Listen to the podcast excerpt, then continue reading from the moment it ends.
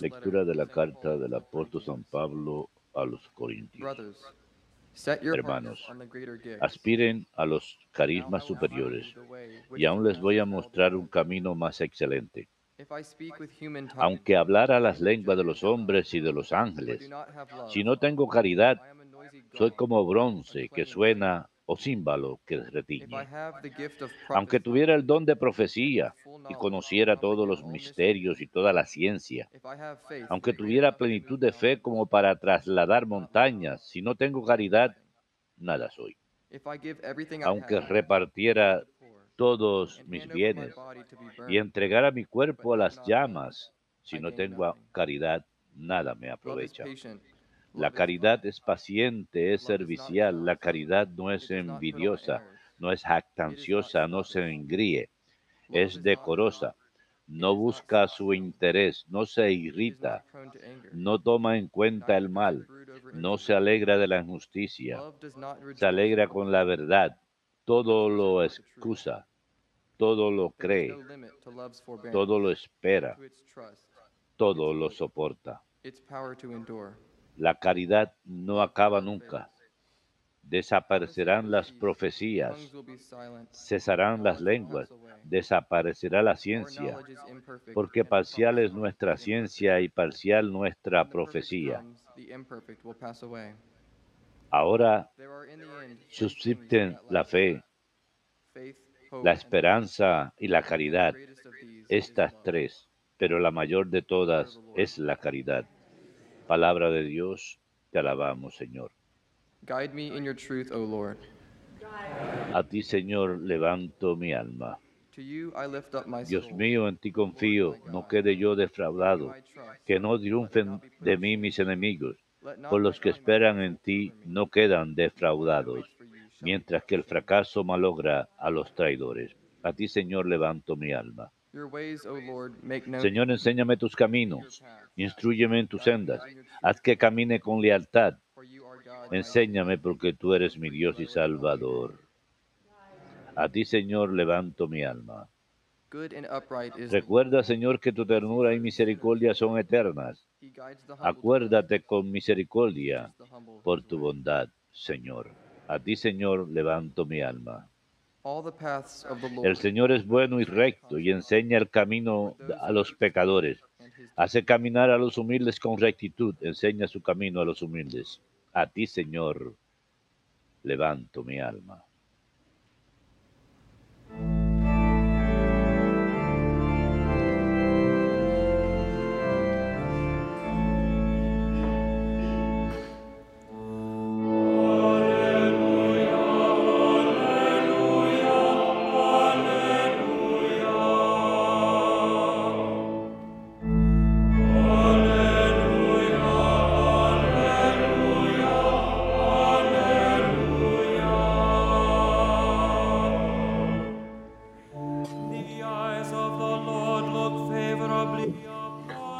Los ojos del Señor lo miran con favor. Nos liberó de nuestros pecados.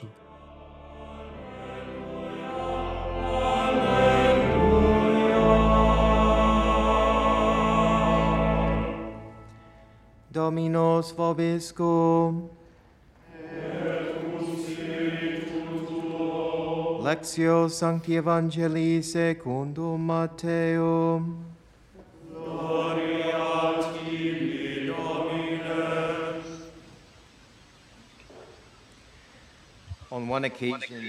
En aquel tiempo exclamó Jesús, Te doy gracias, Señor, Padre de cielo y tierra, porque has escondido estas cosas a los sabios y entendidos y se las has revelado a la gente sencilla. Sí, Padre, así sí te ha parecido mejor.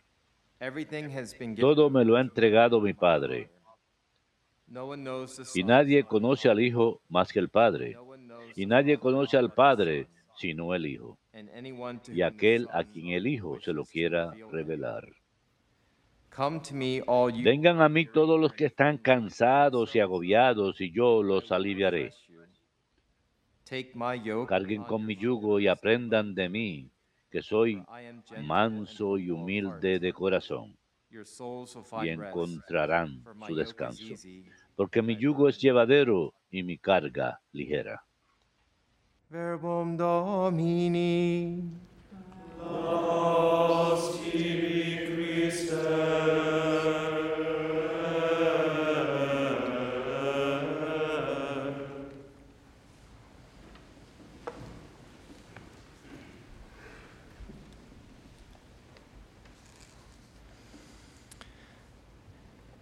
Considering the Franciscan feast yesterday, Considerando la fienta- fiesta franciscana el día de ayer, la fiesta litúrgica de las llagas de San Francisco y la memoria de hoy de San José de Cupertino,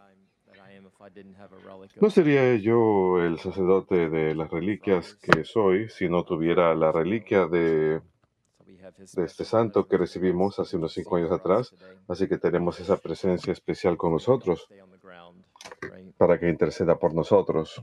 And tomorrow's liturgical feast of Y mañana la fiesta litúrgica de San Francisco María Camporosa.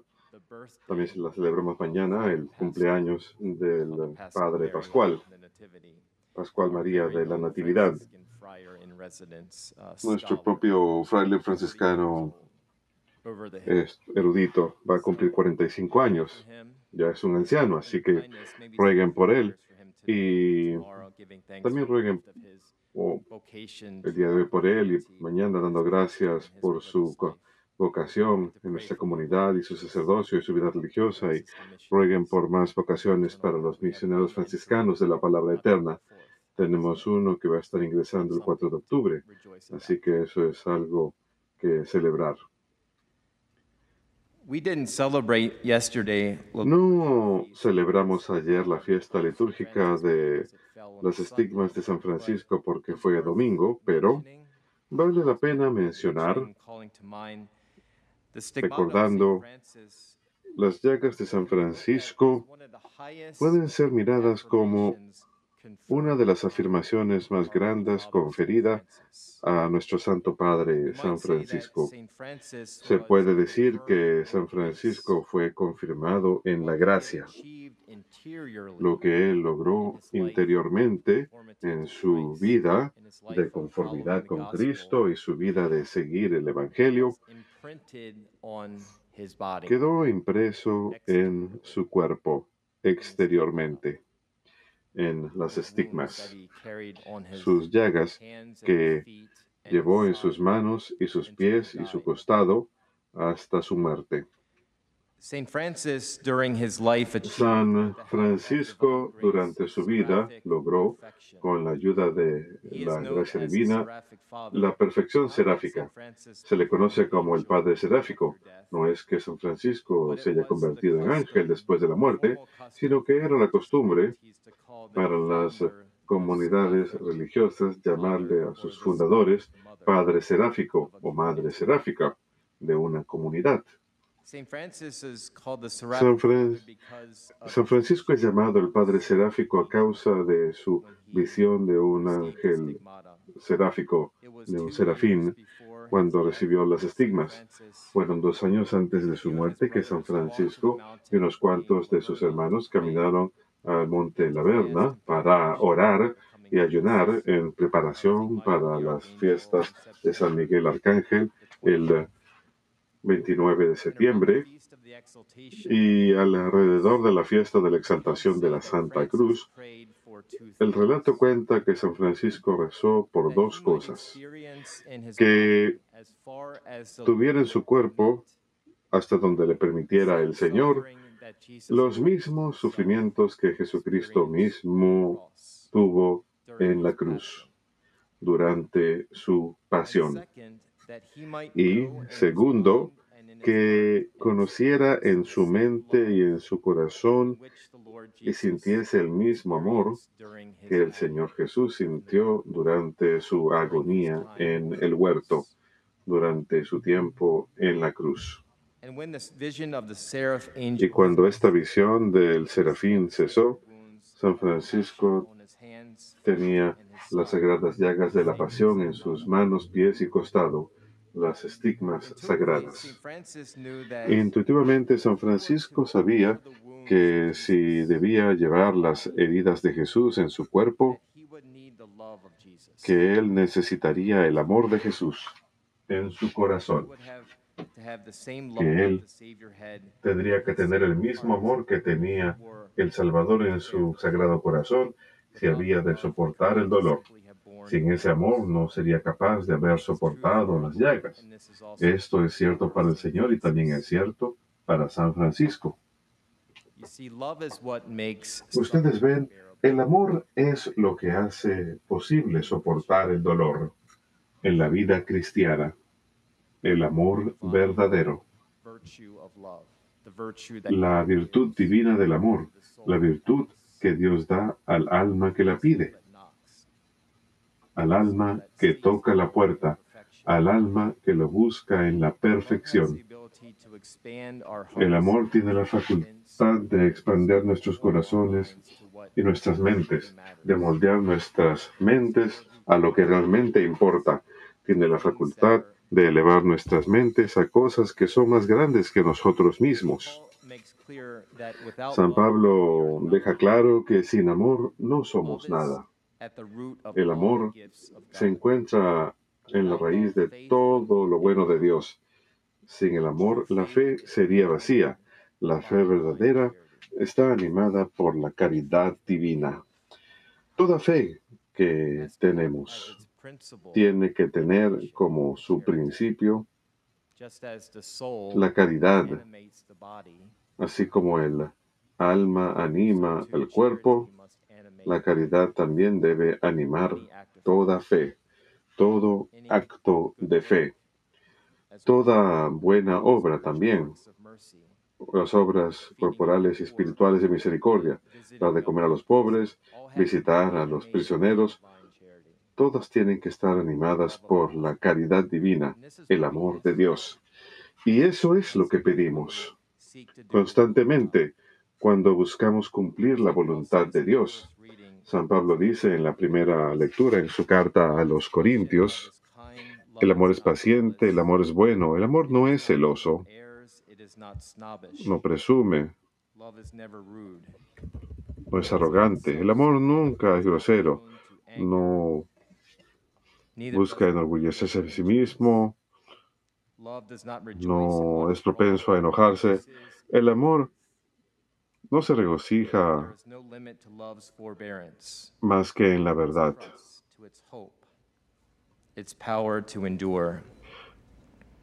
Da el poder de poder soportar. La mayoría de las parejas en sus bodas eligen este, esta lectura. Eso comunica algo. Creo que comunica lo que les gustaría recibir, cómo les gustaría vivir, principalmente de Dios. Esto es lo que Dios nos da, el don de su amor. Y Él nos faculta para que seamos pacientes. Él nos faculta para que seamos bondadosos. Nos faculta para que no seamos celosos, para que no seamos arrogantes, para que no seamos soberbios. El santo de hoy, San José de Cupertino, conocido por obrar milagros e incluso por la levitación, claramente diría que sin los dones mayores, fe, esperanza y caridad, los dones extraordinarios que él recibió no serían nada. Nada. el don extraordinario de la levitación es lo que es extraordinario. Hay dones ordinarios que son dados a través de la gracia, pero los dones extraordinarios, cada vez que escuchamos de ellos, nos sorprendemos. Pensamos para nuestros adentros, yo nunca sería capaz de eso, yo nunca podría ser así. San José de Cupertino era conocido por incluso levitar durante la celebración del santo sacrificio de la misa. No puedo confirmar que no haya frailes en nuestro monasterio que hagan eso. Creo que sería bastante una causa de distracción. pero no fue, fue una gran gracia, un don extraordinario. Se cuenta que incluso él solía levitar a veces durante dos horas e incluso cinco horas durante el santo sacrificio de la misa. ¿Se imagina a los fieles presentes? Ustedes se quejan de una hora, cinco horas.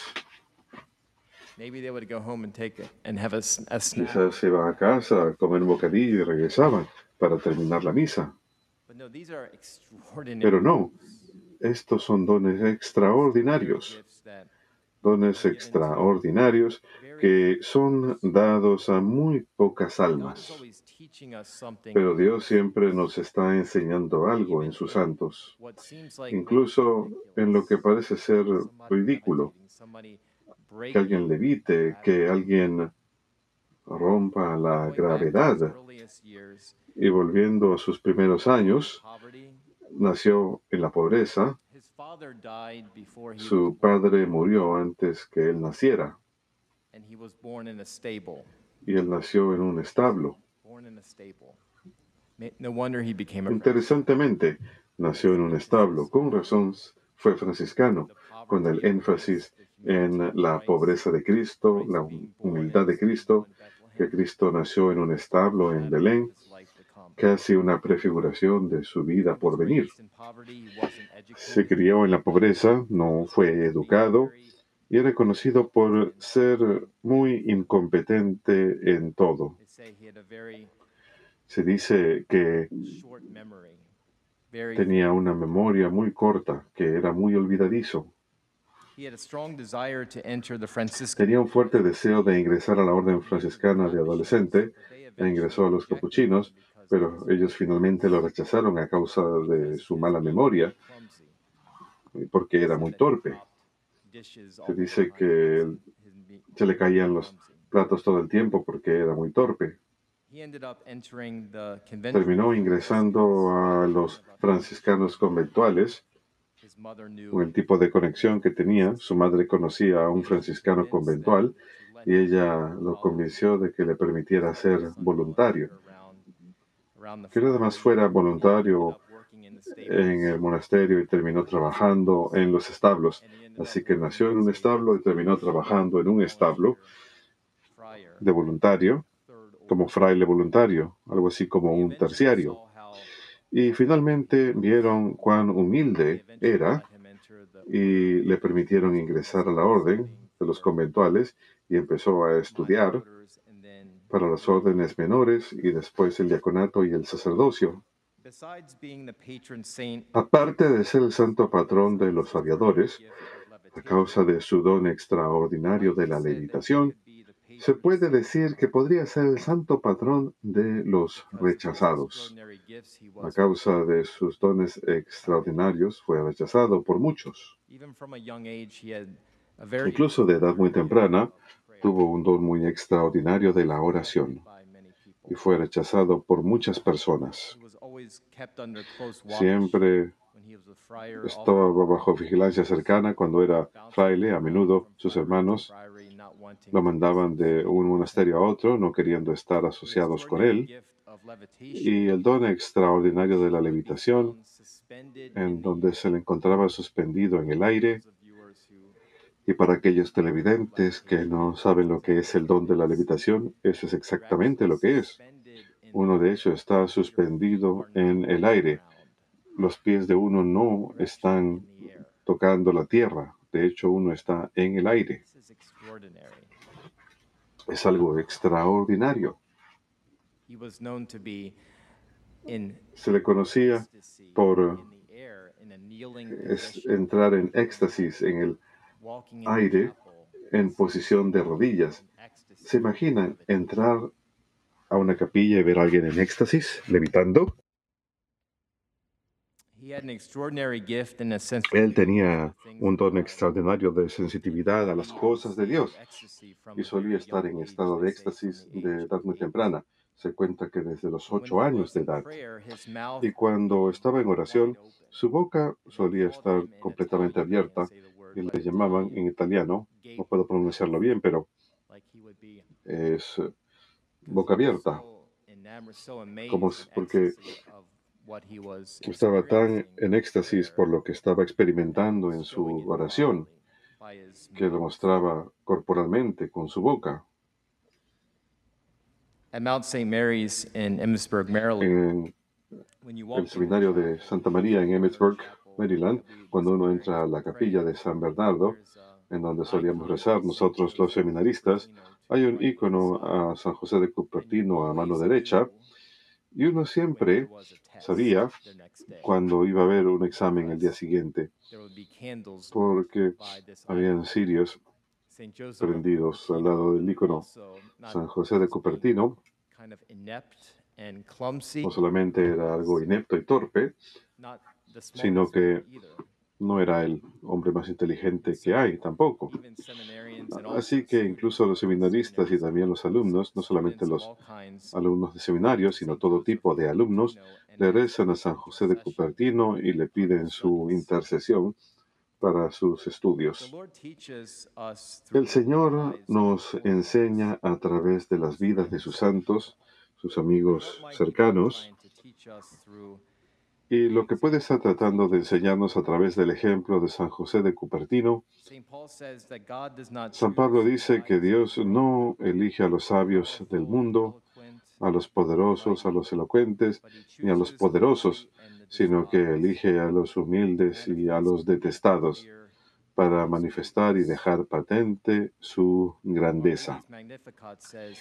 El Magnificat de la Virgen dice, Él tiene misericordia de aquellos que lo te- le temen en toda generación. Ha mostrado la fortaleza de su brazo, ha derribado a los poderosos de sus tronos y ha elevado a los humildes. Se puede decir que esto fue algo casi literal, que Él levantó al humilde, al realmente humilde, que incluso en su humildad fue levantado del suelo. Esto no quiere decir que uno tiene que ser humilde para poder, uno, bueno, uno, uno tiene que ser humilde para la vida cristiana, pero no quiere decir que si uno es humilde, que súbitamente uno va a empezar a levitar, así que no tema- tenga miedo. Tenemos que buscar la humildad. La sencilla lección que podemos aprender es que la oración eleva nuestros corazones y nuestros, nuestras mentes hacia Dios, a Dios. Eso es la oración. Puede que no nos elevemos del piso y oremos como San José de Cupertino, pero cuando inclinamos nuestro intelecto y nuestra voluntad humildemente ante Dios, esa es la verdadera oración cristiana, cuando reconocemos que no somos nada y nuestra pobreza ante Dios. Cuando acudimos ante el Señor con pobreza total, reconociendo que sin Él no somos nada. A través de la intercesión de San José de Cupertino, que no- el Señor nos conceda el don de la verdadera oración cristiana y nos ayude en mente y cuerpo a entender que Dios verdaderamente nos ama y quiere que estemos en comunión con Él. Que la bendición de Dios Todopoderoso, a través de la intercesión de San José de Cupertino, Padre, Hijo y Espíritu Santo, descienda sobre ustedes y permanezca para siempre. Amén.